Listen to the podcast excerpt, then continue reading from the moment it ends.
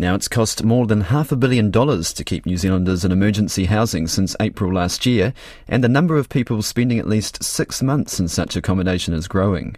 Earlier, researcher Dr. Bev James told me there's no quick fix, but we could be doing more to increase housing supply. First, she explains what's contributing to the problems.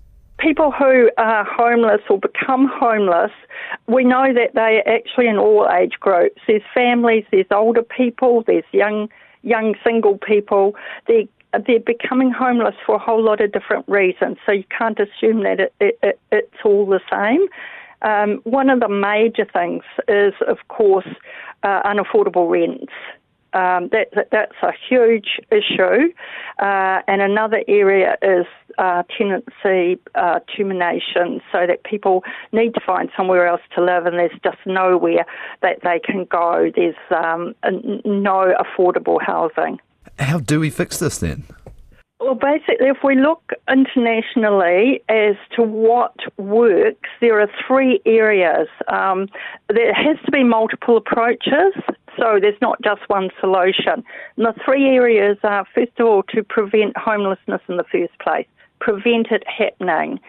Um, the second one is to support people who become homeless to get a long term home and this is, this is a critical issue, obviously, for those um, families and individuals who are currently in emergency and transitional housing. How do they, what is the pathway out for them, basically? How do they get a long term home?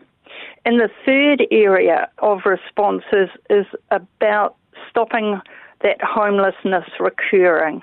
So you don't want people to have intermittent homelessness throughout their lives.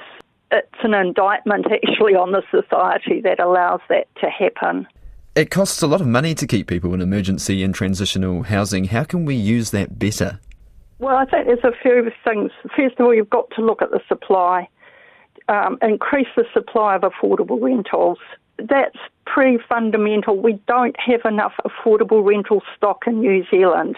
I, think the other area is to to look uh, there have been some reforms in the ten- tenancy regulation. There may well be room for additional review and looking at reforms to to increase housing security for those people who are tenants. And I think the third area is too, there is a lot of really good work that community organisations and and housing providers already do in this space. However, there are some very successful programs, but they really need support and funding as well. That was housing researcher Dr. Bev James.